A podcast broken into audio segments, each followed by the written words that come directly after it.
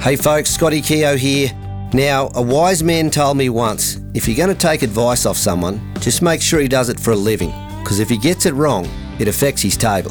Now, when it comes to feeding horses, I feed Riverina products. They've assembled this product with not only the best team of nutritionists available, but also collaborating with some of Australia's most prolific horsemen who have shown more horses and won more blue ribbons than anyone. So if you want to do the best thing by your horse, trust the professionals and use Riverina. You're listening to the Swapping Lies podcast with Scotty Keogh. If you want to take your horsemanship to the next level with downloadable videos, equipment, merch, and DVDs with proven results, visit skhorsemanship.com and find out why they sell in nine countries. With Scott's clear, understandable methods, with no gimmicks, just authentic horsemanship that will make your next ride a better one. You're listening to the Swapping Lies podcast with Scotty Keogh. Hey folks, Scotty Keogh here, swapping lies. Today I get to do my favourite thing, and that is talk to great Australian horsemen. And on the subject of great Aussie horsemen, it'd be hard to have a conversation without mentioning this guy. Two trips to the Olympics, uh, more Australian titles than I can count. Quite simply, in the show jumping world, they call him the Master. But he is much, much more than that as a horseman. Today we have the legend, John Fahey. How you going, John? Very well, thank you, Scotty. Oh, great, mate. I'm, uh, I've been really looking forward to this interview. A good friend of mine, Adam Newman, put me onto you. And I'd heard your name in various circles, although I know very, very little about the show jumping world, which um, I'm keen to learn a whole lot more.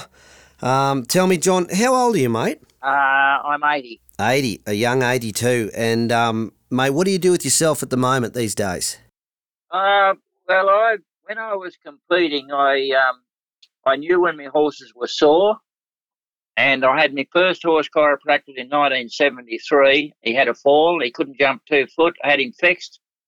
I campaigned him, and I took him to England in 1975 and campaigned him and sold him. So I was a believer in horse muscle work and chiropractic work. So I've been doing that for over 30 years. Yep. And uh, I do a few stables up on the sunny coast and a lot of pleasure horses around Caboolture and that, Western pleasure horses and that. And it just gives me something to do, and I really enjoy it. Got Yeah. a pretty good name doing the job correct, so people like me. Yeah. Oh, terrific! What a good way to stay involved. Um, so, mate, let's let's start at the start. The John Fahey story. Um, I believe your dad was was quite the hand, but tell me how you got to be riding a pony to start with. Well, my dad was a wheeler dealer. Uh, he used to buy cattle and anything that he could make a bob out of, and we'd get a mob together, and uh, we was at Upper Lansdowne, which is 18 miles to Wingham Sale Yards, and we'd get about, you know, 15, 20 head together, and we'd drive them to the sales every month. And I was his right-hand man from probably about five-year-old onwards. Uh, and that was what I learned to, to ride to helping dad. And then we had a property over on the Ellenborough River, and we used to go over there and muster cattle, and it was very steep country, and used to have to swim across the swollen rivers and all that sort of thing. So I started off at a really early age with the with the best background, and probably the best horseman around was my dad. He was a great uh, a Canberra rider, novelty rider, flag and bend and race rider, and rode in uh, picnic races. He was an all-round horseman, and he was a top he was a bush vet. Anybody had something wrong with a horse or a cow, they say, "Oh, call Tommy, he'll fix it." So that was a bit of my background, how I started. And uh, like I used to ride to school. Probably one of the best horses I ever had, Valentine, and I used to ride him to school. Used to get into trouble organising a race every week and, and handicap the other four or five riders that rode to the school, and got into trouble with the headmaster a few times. But yeah, Bit of pocket But, uh, money though, mate. that- pardon. A bit of pocket money though from the racing. pocket money. That's right, mate. Yeah. Yeah, Uh, so that was my early background, and uh, yeah, and I was al- always wanted to do show jumping. I won my first show jumping event at Grafton Show when I was eight year old, and uh, Dad rode round the ring Huntsville. There was not much show jumping then, but he had a good eye. He could put me on a horse and he could tell me what I was doing wrong. He was a very good, very good judge, and uh, was a very good tutor. Made made me. I got so much admiration for my father. I wouldn't be here today without his knowledge. and mate, where, where did he get it from?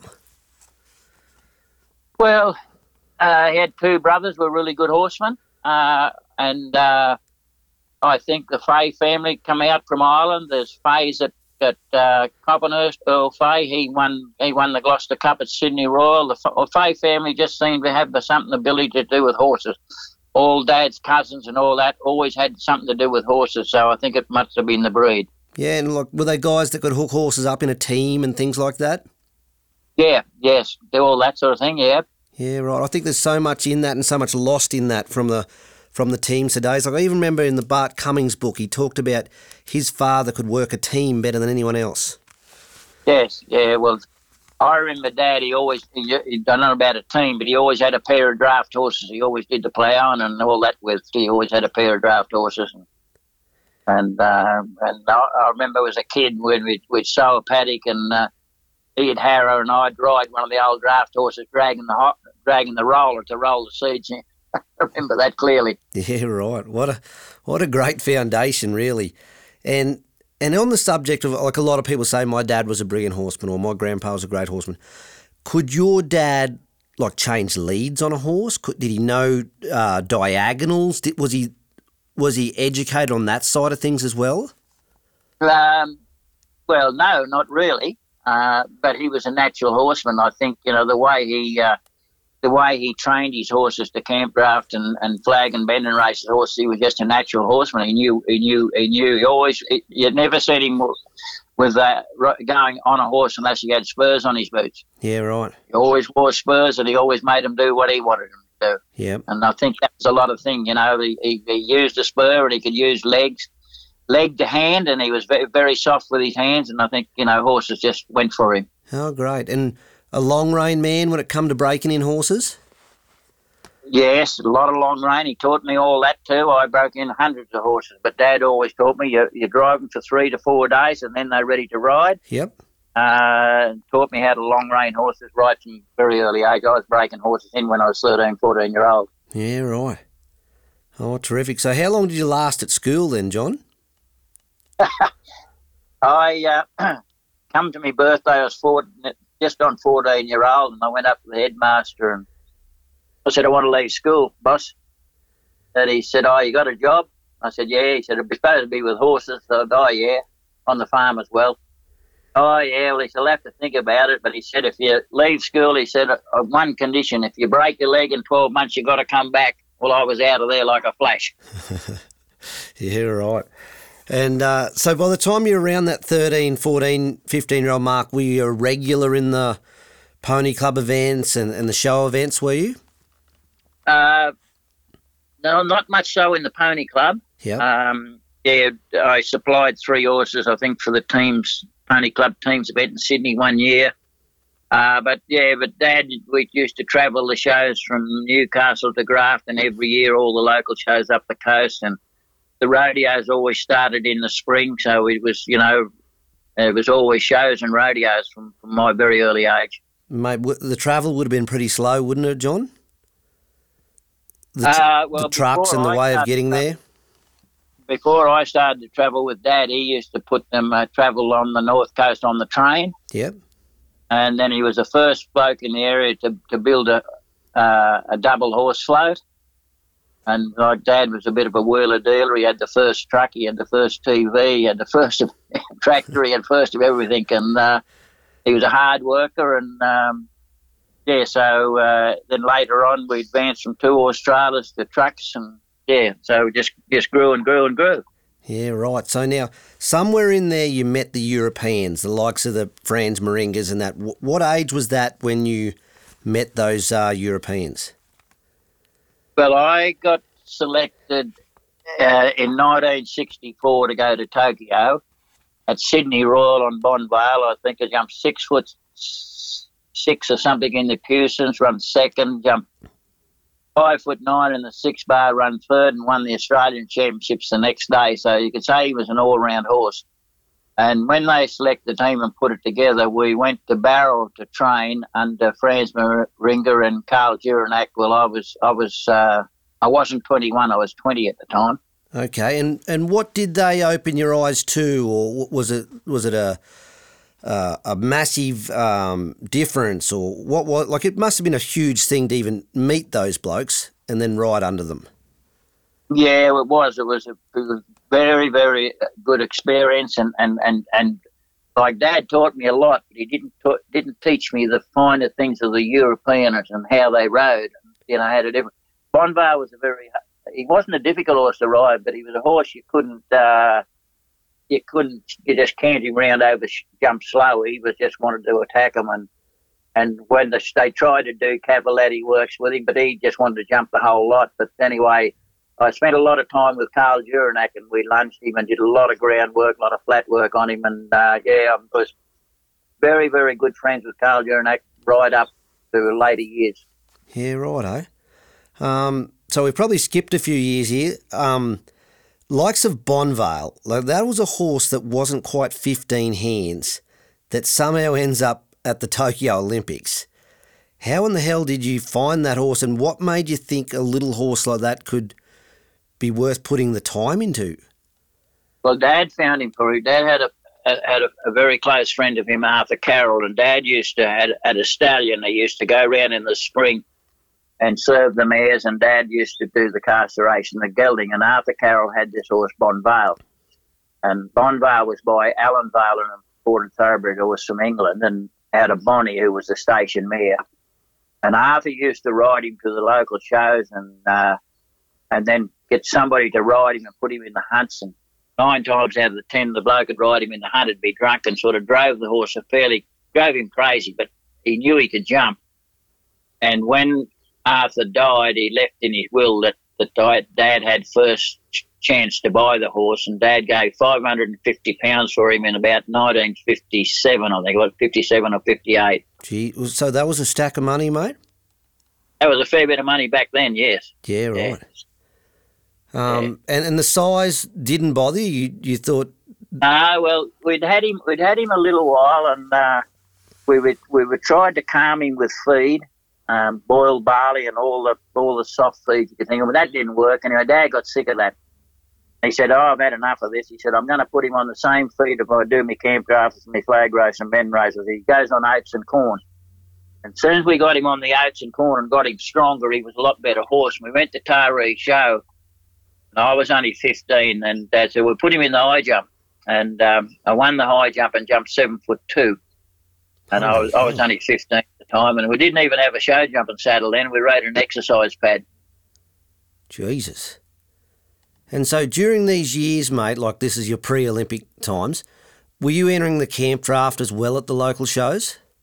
Oh, everything. Everything. Went in, went everything. I Valentine Valentine, as I said, was probably the best horse I put a bridle on, but but Bonvale made me a, a, a, you know, he made me name like internationally as well. But Valentine won station pony in Sydney 11 times, and I forgot that I'd, I'd won it on him the first time. And he had to be ridden by a boy or girl under 16.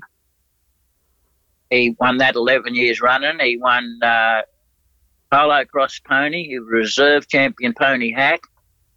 Uh, he won polo cross pony and he won the world championship camp draft four times. Holy hell!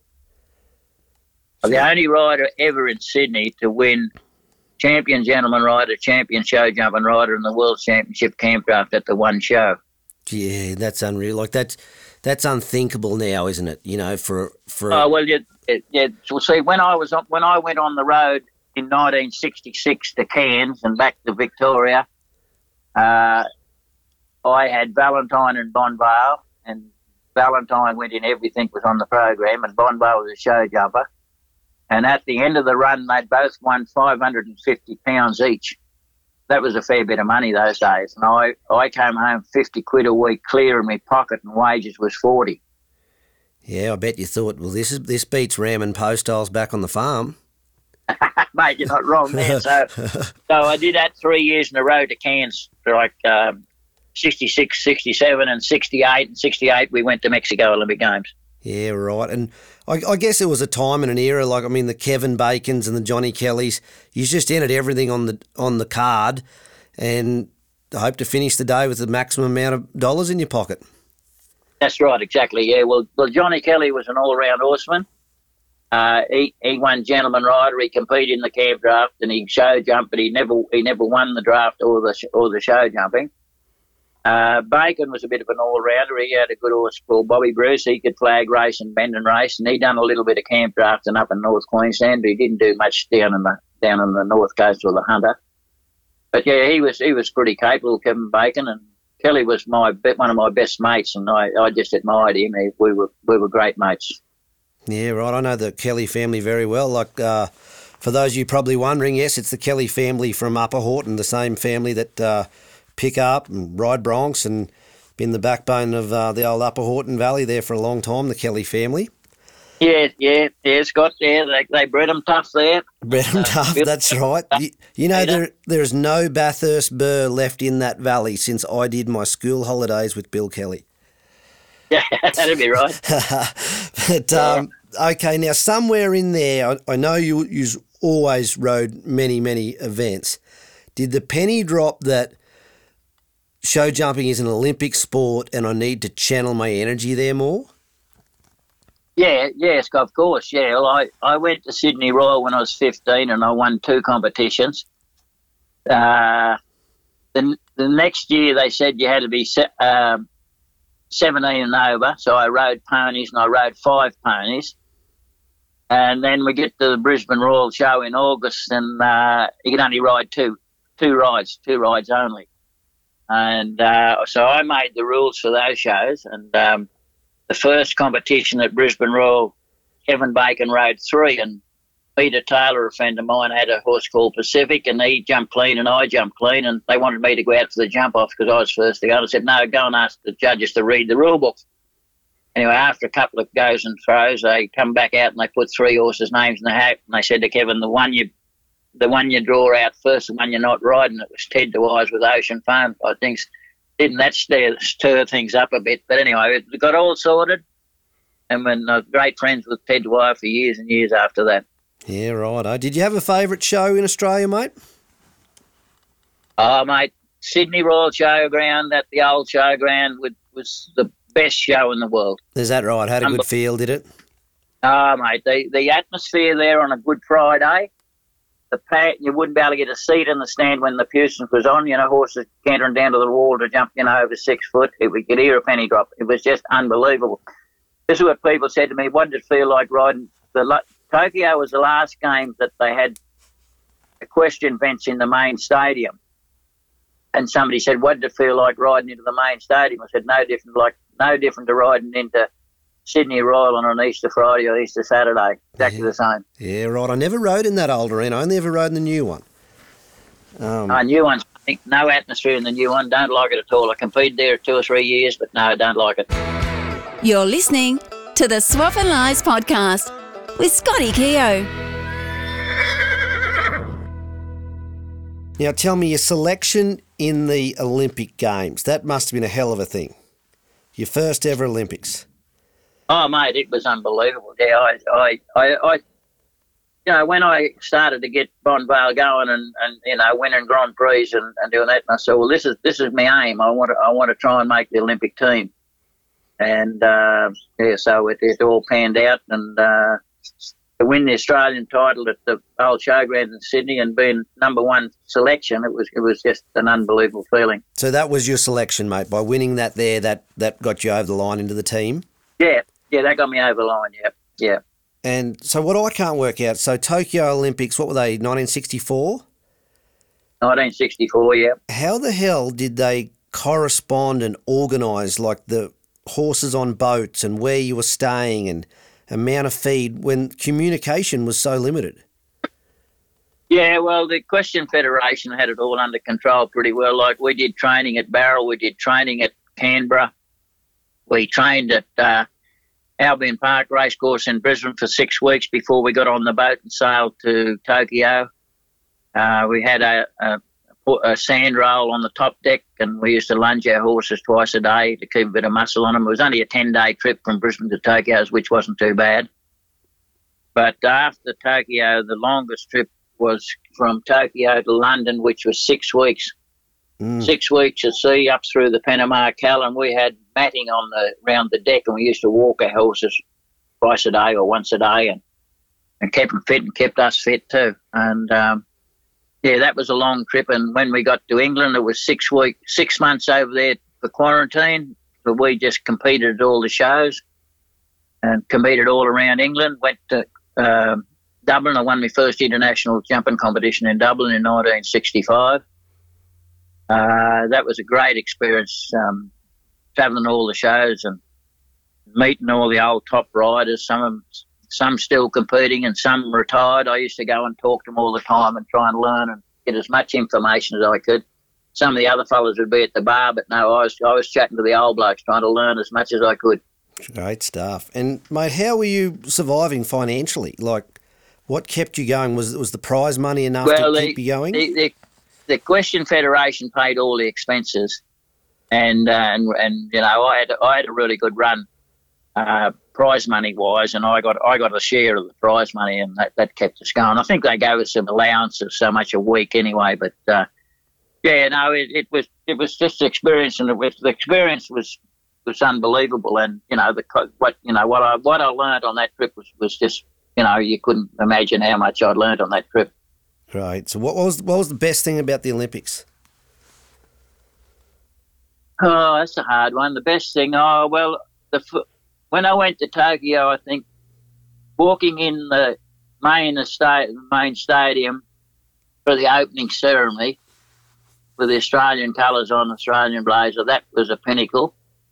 And the, the whoever was opening the opening the Olympic Games said it's an honour to be here to represent your country and not necessarily win, but do your best, or some, something to like that saying, and that, that made the hair stand up on the back of your neck.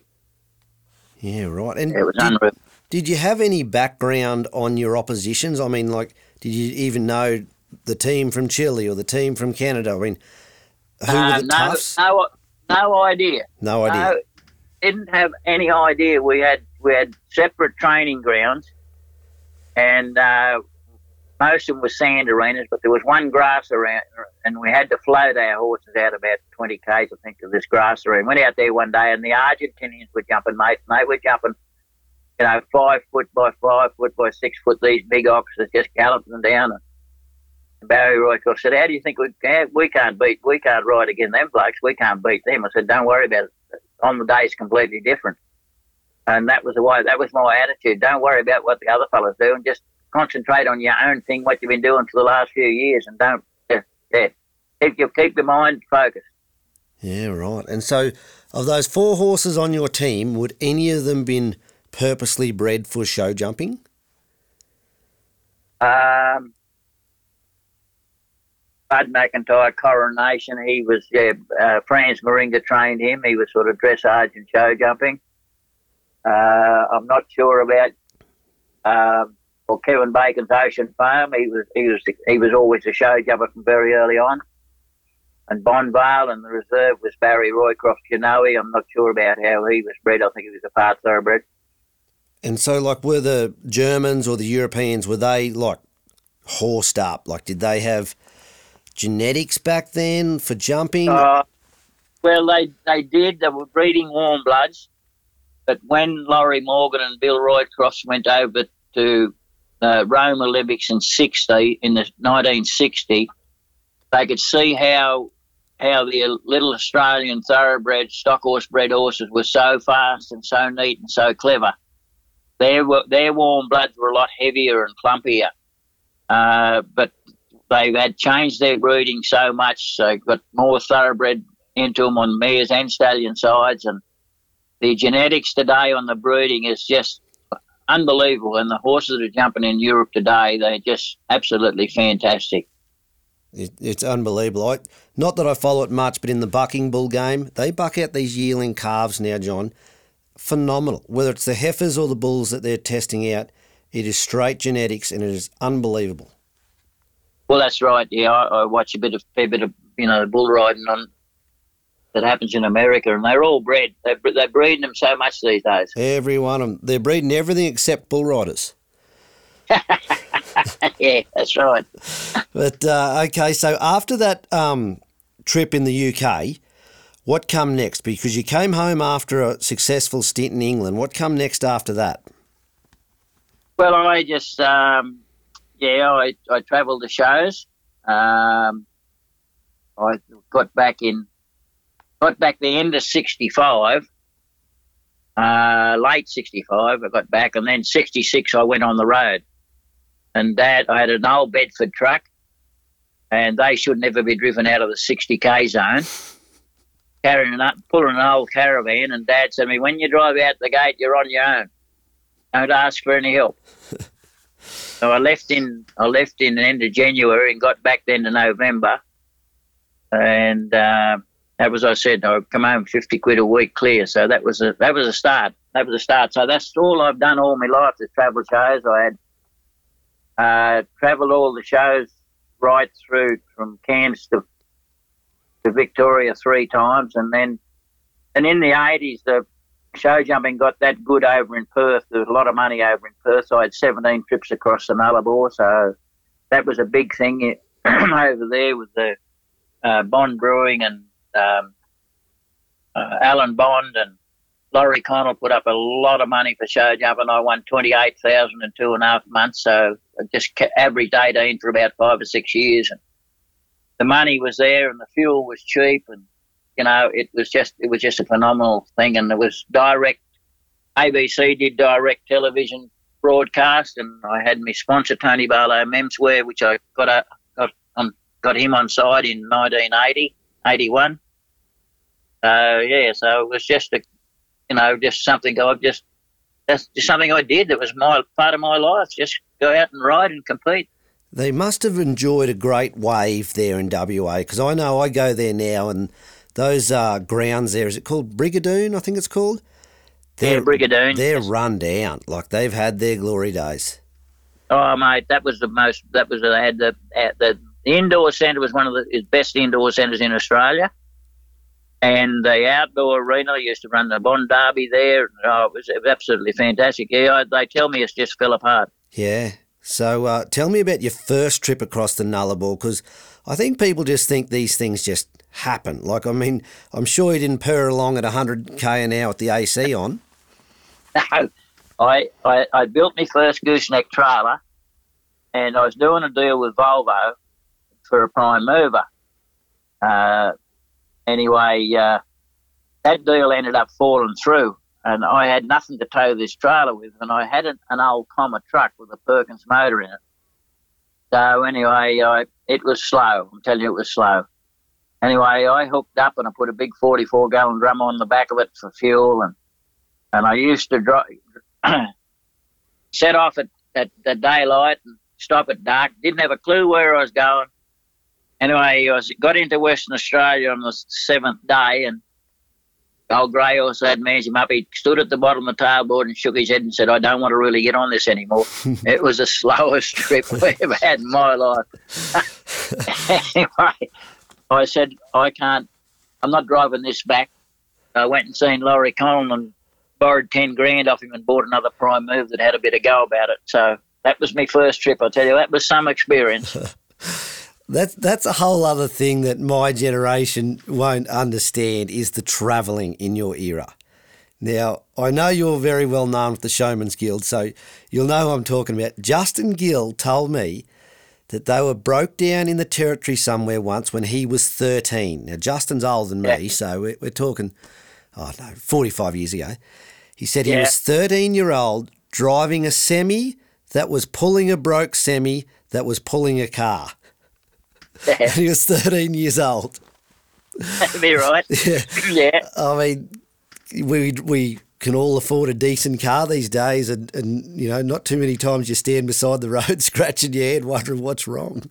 Yeah, no, I've got great friends with the showies, and uh, and uh, honorary member of the Showman's Guild, and great friends with Happy Gill and Peter and all the Gill boys. Yep. Um, yeah, no, they, those guys could write a book on just the travelling to the rodeos, not even the rodeos. Yeah. Yeah, the travel. So, I mean, you've been there, you've done it across the Nullarbor, what, averaging 35 mile an hour, 50 mile an hour? that was the first time, yeah. Yeah. But when I when I got better prime movers and built another trailer and that, I used to leave Taree, go to uh, Mildura near Dubbo, then to Broken Hill, then to Ceduna, uh, then to um, can't think of the name there. Anyway, I used to do it in four four days and fifty hours driving, Yeah, that's pretty good going, isn't it? and I used to drive all the drive myself. Yeah, that's pretty good going. Yeah, I left I left Perth one year. Uh, jumped Friday, Saturday, Sunday. Left there Sunday night. Got to Southern Cross, and couldn't go no further. And had to sleep. And um, I ended up back in back near Dubbo at uh, Mendooran on the Wednesday morning at two o'clock. I jumped in and had a sleep. I got up the next morning. and I uh, a called Bill Bill- Billsborough taught me how to stomach tube the horses, and I had a very good salt drench me local vet made me. Yep. I stomach tubed all my horses, washed my trailer, drove another four hours down to Maitland Show on the Wednesday afternoon. Went out on the Thursday. There was three events on, and I won the three of them Holy hell. from one side of the country to the other in less than a week. So you last rode in Perth on a Sunday and you rode in central New South Wales, coastal New South Wales, on the Thursday. Yeah, Geez, that's good going, isn't it? yeah, fairly good going. That- that's real good going, yeah. Golly. And mate, you you obviously always loved it. You must have felt at home on a showgrounds. Oh yeah, of course it is. Well, well, I can't stop still now. I got a I got a motorhome now, and I, I travel around the shows, and I go to the Warwick Camp Draft, the Gold Cup. I go to the Nutrien Sales next month at Tamworth. I still got that gypsy in me. Yeah, right. Right. Can't breed it out. Can't get it out. so um, tell me, what made you want to turn around and go back to another Olympics? Like there, there must have been something like that. That's a big ask, isn't it, to dedicate yourself to a second one? Well, yes. Well, I, I I'd had the experience of being to England. I knew what the Olympics was all about, and uh, I, I just I just wanted to go again. And uh, I had the right horse, and he was he was more adaptable. He was more aged. He was you know he's more rideable. He was trained better, and all that sort of thing.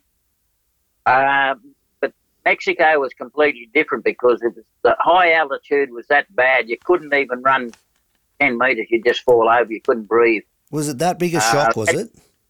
Oh, mate, it was shocking. I had to be there six weeks for him to climatise. Anyway, after a couple of after the six weeks, I started training Bonvale. Give him a jump. His first day he jumped and he was that fresh. He was in the sand arena and he went down on his nose. I pulled his head up and was never lame, but he was never the same. I had seven different vets. We could never find out what was wrong with him. But I knew he wasn't right. So anyway, I had two fences down in the first qualifier, so I didn't qualify for the second round. But in the teams event, I had the best score in the Australian team. I jumped two, two reasonable rounds. Anyway, I still couldn't work out what was wrong with him. So anyway, we flew from uh, Mexico to Washington D.C. and then went to, by road to Madison Square Gardens, which was unbelievable. We jumped on the fifth floor in Madison Square Gardens Yep.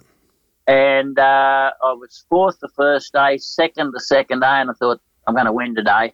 This is my class. I'm going to win today. It was a speed class anyway. I jumped half a dozen fences, and I came down to the seventh fence in a straight line. And when he took off, he blew his tendon. Went off like a rifle shot, Shit. and uh, that was his problem. He, he, he pulled a slight check ligament just behind his knee, and it was just got to the stage where it just it let go, and that's when he did his tendon. So that was.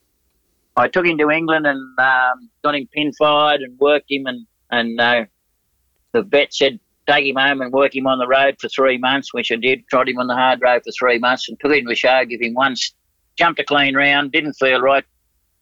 Took the saddle and bridle off him and retired him there and then. Yeah, right. So that, that was him, yeah. So, so he got to live out his days at home? Yeah, yeah. Him and him and Valentine did their last days at home with Upper Lansdowne on the farm. Yeah, right. Uh, but uh, it was 19, yeah, 1972. I went to back to England with a horse called Warwick. I was selected to Munich, but that didn't happen. And I said to Dad, when I come home, I don't want to see these horses. I remember them now, so we had them both put down. Hey folks, Scotty Keogh here.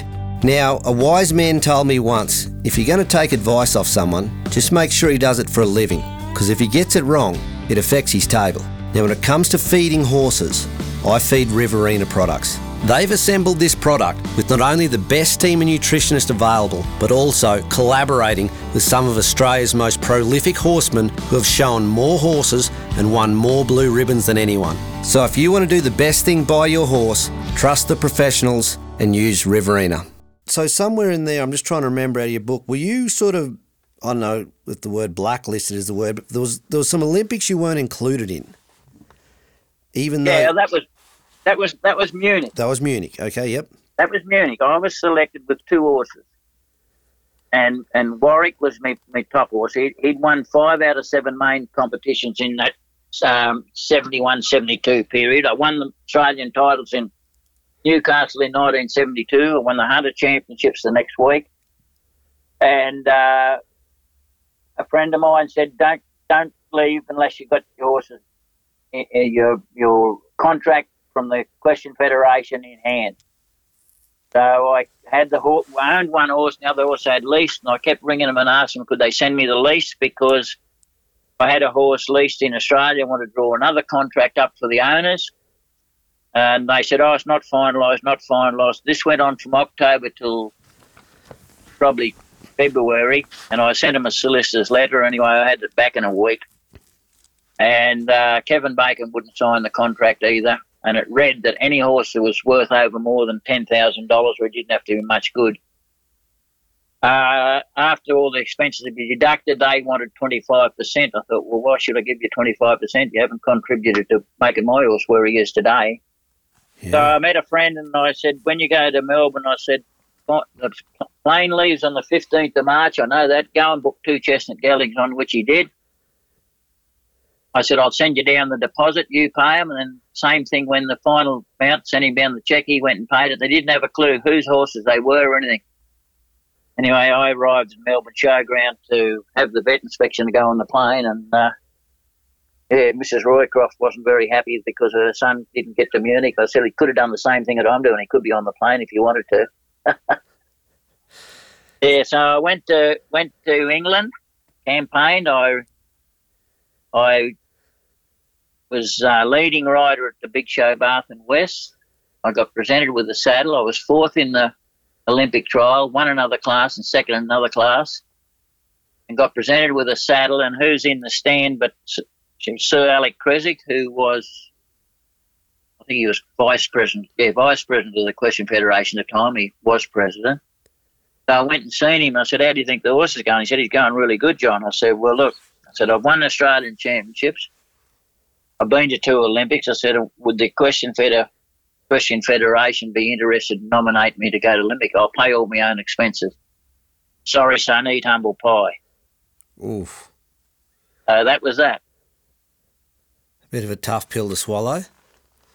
Yeah, it was. Uh, then I went to Germany a month later, and uh, a three-day show. I was fourth the first day, third the second day, and third in the Grand Prix. Met the Australian ambassador. He said, "I'll see you in Munich." I said, "I wish."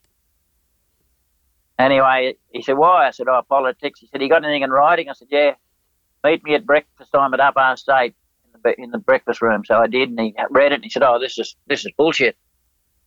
So anyway. Um, he said, I'll see what I can do for you. So he wrote to the Olympic Federation, the Equestrian Federation, and ex- expressed my why I should be going to Munich, and I pay all my own expenses.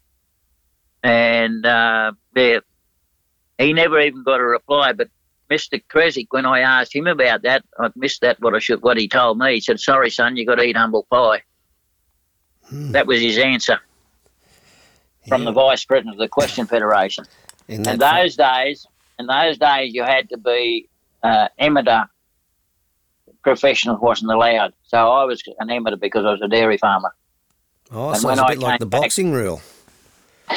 when, when I come back in um, at end of '72, I ran, wrote to the Equestrian Federation and said, "No longer a, an amateur. I'm turning professional, professional from today onwards." Okay, yeah, what a that a shame. bit of, Yeah, that gave me gave me a bit of gratitude. yeah, what a shame though. I mean, to think, look back, and it's a bit of bloody politics that kept you out of a third Olympics. Oh yeah, well, now I ended up selling the horse to Tony Newbery in England. He was said he was the best horse he ever had. And uh, over there in Europe, they have Nations Cups, You know, they might have about six to eight different countries competing, and they jump a course and they have to jump it twice. And Warwick would have been the first horse for England to jump six clean, double clean rounds in a row when he had the last fence down at his own show. I'll bugged. And was Warwick? Um, he was a bigger horse, wasn't he? Yeah, he was a bit. He was about sixteen too. Yeah. So- yeah he, I bought him off Johnny McWhinney. He, he talk about how you find horses. Johnny McWhinney was a great friend of mine, and he bought him out of um, Impy Sale Yards in the Dogger Pen for hundred dollars. Holy hell! And that horse went to an Olympic Games. Yeah, well, he yeah, I rode him in England anyway. Uh, at, at Brisbane Royal, bloke Kenny Howes was riding him. He won two, and I run second to him. And I won two, and he ran second to me. And I said, "Who owns this horse?" He said, "Oh, John McWhinney." So I went and seen John, and I said, "Sell me that horse." He said, "Oh no," he said, "Not he's not for sale yet." He said he might be in a couple of weeks. He said, "Bring me." So I rang him, and he said, "Yeah." his Horse is for sale. I said, "How much do you want for him?" He said, 3000 I said, "I haven't got three thousand. Only got two and a half." Yeah, righto. So I bought him, and uh, first day I rode him, I thought, geez, this horse only worth two and a half hundred. He didn't didn't have the front end on him. He just used to skim across the fence on the front end and kick up behind. But anyway, I I jumped low, wide spreads on him to get his front end up in the air, and eventually I had him had him trained him and trained him and trained him and got him got him that he. Uh, he would uh, get his front end up there, but he was a fantastic jumping horse. He was just a jumper at Maitland Show the, the week before I went to England. I jumped in the six bar, and uh, Eric Ixer was the builder, and they built them all to one height. And Bacon and I was jumping off, and he was trying to wear me out because he knew I had Warwick in the championships the next day, and the horse he's riding wasn't in it. So when he got to five six, and I wanted to split, he said, "No, we'll go again." I said, "Right, I'll go first. So five foot six. The first three wasn't too bad at five foot six, but I tell you what, the last three took some jumping at five foot six. Holy hell! They'd want And I, I won. He got spat halfway down the, on his horse, so then I went out and won the championships the next day. So, but that six bar, that was that was unbelievable. Five foot six, six of them in a row. Yeah, right.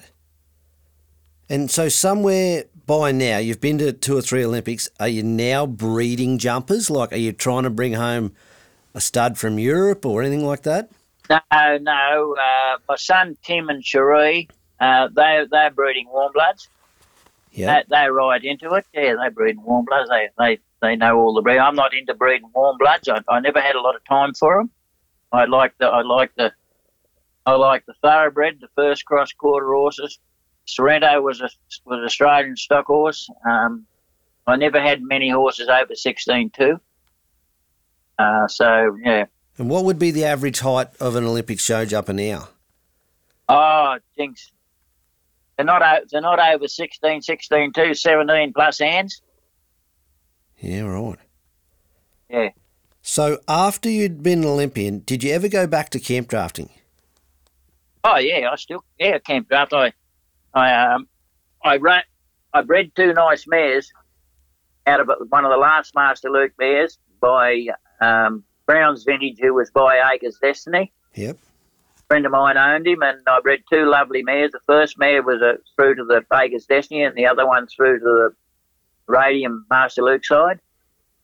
The stallion was black, the mare was grey, and the first one was black, the second one was grey, and I brought them up here to Queensland and campaigned them, and I did me camp drafting here in uh, oh, 11, 2011, 12, and 13, and I got sick of chasing little mongrel yak heifers that open horses wouldn't be able to handle, so I just had enough. So I took them to Grafton and sold them both. So that was I haven't sat on a horse since 2013. Oh, righto. Okay, now with the exception of your dad, who would you say is the best horseman that you've rode with and learnt off? Oh, no, no other than Johnny Kelly. Johnny Kelly, eh? Eh, eh, Him and I were mates. We were we were the best of mates. We competed together and we helped each other. And we, we he said, "I got a plan." Was at a show down in New South Wales. He said, "I got a plan, Jay." I said, "Oh yeah, what's that?" He said, uh, "We'll we'll stack ours together and see if we can beat Bacon." It was a wet show and the ground was terrible. And anyway, uh, we got to the bar and we just had enough money to buy two rums. I said, "Well, I don't know about your plan, Jay," but I said that didn't work. just enough to buy two rumps. So tell me, because I never got to meet Johnny Kelly, or if I did, I was only a little boy. But what could he do with a horse, or what was his deme- What was his ace? Well, he was he was just a natural. Like he he was him and Sprat Sutton were the clowns at Sydney Royal. The, the, the two roan ponies started off there for years and years. He he just had so much natural ability. He had more natural ability than you'd ever think of of anybody that have. He was just a natural horseman. And whether it was a jumping horse or a camp drafter or you know, he was just a natural horse. Like he won the gentleman rider in Sydney eight years running. And then I beat him. He said, I'm not riding anymore. He said, You can take over. Well, I won it 10 years running. I'll be buggered. Geez, you had the stranglehold on that. Yeah, we were just mates, you know. We, we, we, we, you know, we always ended up at the bar together, and we were just, just the greatest mates. Yeah. Yeah, right. Well, my grandpa, they did an interview on him once, and he said that Johnny Kelly and Stumpy Timmins were the best two he ever rode with. So that, Yeah, that yeah, name, I- jo- I Johnny Kelly, remember. keeps coming up. Yeah. Stumpy Timmins and Gwenny Winter. I remember when I was a kid, they both rode at Gloucester Rodeo. Stumpy rode, she picked him up, and then Gwen Winter rode, and he picked her up in the, in the buck jump. I'll be buggered. And I was only a kid. Yeah, right. Yeah. So now when you go and watch a show, what advice would you give the young horseman? What what is something you see cropping up a lot that you may not like or disagree or whatever? What's something that advice you'd give the young bloke starting out? Yeah, well, I, I help a young fella out here at Woodford, the Matthew uh, Wally, and he, he's got some warm blood horses, and I've been helping him the last couple of years. And yeah, the, thing is, what what I've learned over the years, you must have your horse very supple and flexible. Uh, he must be able to really flex and, and be really supple, come around your leg and be able to move away from your leg. All, all goes back to all goes back to training on the flat. Never mind about the jumping. That if you get your horse, if you can train your horse on the flat and get him to train right, the jumping becomes easier. Yeah, right. So I went I went to a clinic, and Rod Brown was the Australian coach at the time, and I had a wedding to go. Got there late. Anyway, he said, "Oh, give him a bit of flat work." We're riding back after lunch, before lunch, and I said, "Oh, you ever riding this old horse?" Oh, he said, "You wouldn't let me ride him." I said, "You get on and have a ride him." He said, "Well, I can't believe." He said, "I've watched this horse jump for years." He said, "He's unbelievable. We all know that." He said, "The only horse that's won four World Cups in a row: one in Perth, two in West, two in Adelaide, and one in Melbourne." He said, I never ever thought this horse was so push button. He said, everything I've asked him to do, he said, he just done it so easy and so soft. He said, you must be able to train horses on the flat. I said, yeah, I did learn that technique. hmm. I couldn't get him off him. is that Could right? not believe it. Yeah. Oh, you buggered. And if you could narrow it down, what do you think's the best thing you learn off your dad? Um, just gen- general general horsemanship. Like you know, he taught me how to shoe. Uh, Ron Livermore was the sergeant of police, um, mounted section in Sydney. He showed me how to do horses' teeth. Billy Billsborough taught me how to stomach tube horses. Dad was a natural horseman. I he could castrate horses, spay cattle, do anything like that, and all those sort of things that that he taught me over the years. I think that's where I'd, I'd learned so much from him and admired the way he went about everything he done. He, he he was so positive in everything what he did, and that's where that's where I got my background from. That's terrific, mate. Well, there's not many left like you, I can tell you, John. That's um, you know, we live in a world where you, you call the vet for this and you call the dentist for that and the farrier for that there, and um, yeah, it's uh, a lot of that stuff's getting pretty lost. Oh well, that's right. Yeah, well, see, see, Dad was a good shoer. He taught me how to shoe me horses and this and that. And uh, yeah, I, I met a fella uh, here a month ago. Used to come from Mareeba. And he said, "Your father," he said, "he was up at Mareeba Rodeo years ago." I said, "Yeah, one year I went up there and I said I had a had a bay horse and Valentine, pretty good camp drafters." I said, and I dropped mum and dad off in the caravan and my sister. And I went back down to Innisfail show, and this bloke said, he said, geez, that old man of yours, he knows how to shoe a horse. I said, yeah, he taught me. He's pretty handy. And uh, he said, yeah, and he doesn't know, he, he knows how to ride a bit too. He said he went out and won the bloody Canberra. no, that that's So uh, that was either that was either sixty. I think it might have been 67, 1967. yeah, right. You- You've got a bloody good memory, mate. Like I don't know how you're rattling off all these years. Oh well, yeah. Oh, that's terrific, mate. So you don't ride anymore. Um, any goals left to do with the horses? Do you coach, mate? Do you do I'm clinics? just, just enjoying what I'm doing with my horse chiropractic and muscle work things. And yeah, I, I, I was a guest speaker at the Australian Stock Horse Annual General Meeting and dinner. And anyway, people don't realise that I was one of the first. Well, I went to the first stock horse meeting ever held at Sydney Showground. Yeah, right. See, Dad had two stallions at stud. There's only two of us left standing that went to that meeting, as Keith Jones and myself. Keith Jones was there, was he? Keith Jones was there, and, and Ken Mackay, and What about Morris Stanton? Wright, Stanto. Oh, there were heaps of them were there. There was 13 of them, and I remember I, I, rem- I met, um, I met, um, oh, I think I think of his name. He was there, and I, we between the two of us, we got the 13 names. I wrote the 13 names down and talked about all these stock horses and different breedings, how I was involved with my father and this and that. Anyway, they said, when are you going to tell us about your show jumping? I said, oh, well, I go- can go on to that chapter now. So I went on to that chapter now, and it was a smorgasbord. And this lady came up and said, when are you going to stop talking? Because if you don't stop talking, you're not going to get anything to eat. I said, oh, yeah, knock me up a plate.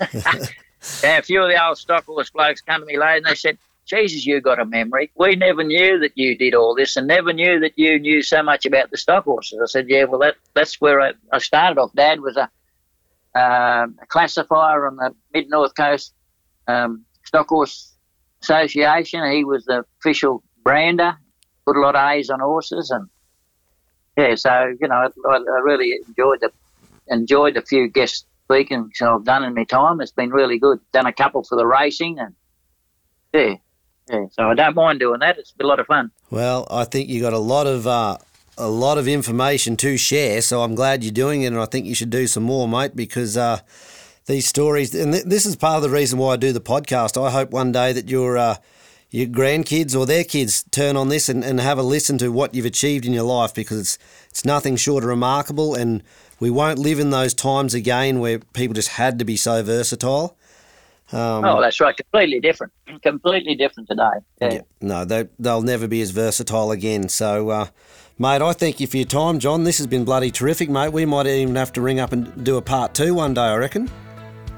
Righto, Scotty. Anytime, mate. Mate, I loved it. Thanks very much, John. You guys have just heard from the master, so um, much appreciate your time, mate. All the best, Scotty. And I think it's been a great opportunity to be able to uh, sit down and do a bit of reminiscing and talk to you. Awesome, mate. Loved it. Thank you very much. All the best, Scotty. Cheers, mate. Cheers, Bye. mate. Bye.